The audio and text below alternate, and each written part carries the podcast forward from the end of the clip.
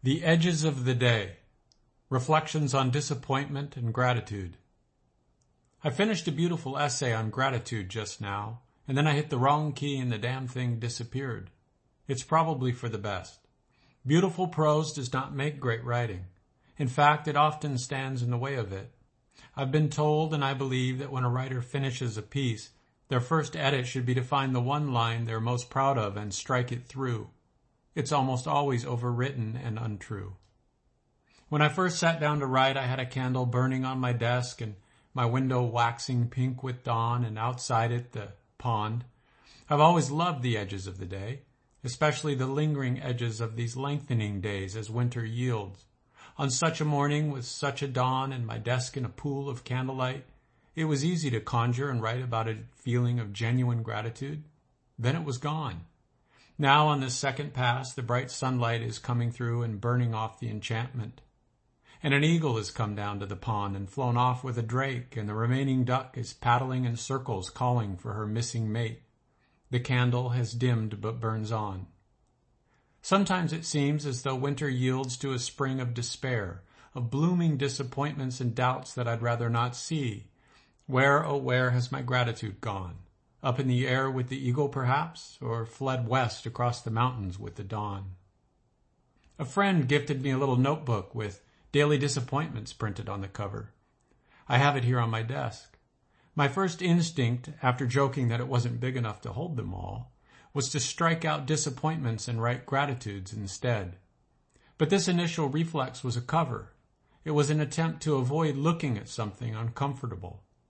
Yes, keeping a list of things I'm grateful for is good.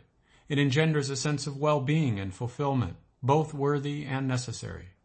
But contrary to the witty slogans on internet memes and the bromides printed in many meditation books, gratitude cannot be the entire spectrum of human emotion any more than the glow of a candle or a beautiful sunrise can be the entire spectrum of light. And because I'm nostalgic by nature, an asset rather than a defect in my view, I must always be on guard for when my writing drifts into sentimentalism. Someone asked Jack Kerouac once what was more important in a writer, good ideas or good prose. He laughed and answered that it was prose, as a prose poet would. But I think that's only partially true. Yes, ideas are plentiful and the genius is often found in their execution. But I've read plenty of great prose without any heart in it. And I've read prose that crosses into sentimentality, becoming little more than a well-crafted tune whistled in the dark. It's not ideas or prose that are essential. It's truth. Writing transcends when it touches an unhealed wound in the writer so deeply that the reader feels it too. In a sea of pop platitudes, ever so rarely, someone like Leonard Cohen comes along and bangs his head on a hotel floor and a cold and broken hallelujah rings through. The fruit of these beautiful truths may very well be healing and gratitude, but they are not born of gratitude. They cannot be. Even in the oldest of our texts, the spring resurrection is meaningful because of the death that precedes it. I decided at four this morning to write about gratitude. Our elderly Maine coon had climbed onto my chest and nuzzled my cheek, waking me for her morning pet. She does this every morning between four and five, and sometimes at night too.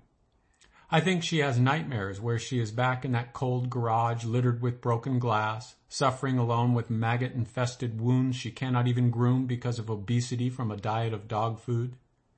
She was set to escape this hell on the euthanasia table when an angelic veterinarian saw something worth saving in her terrified eyes.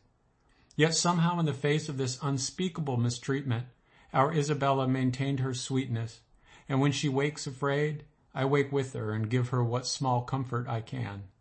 I do this without fail, no matter what time, no matter how tired I am. I do it because I love her. I do it because she's old and I know the greatest of all disappointments is someday coming. The morning when I'm allowed to sleep in.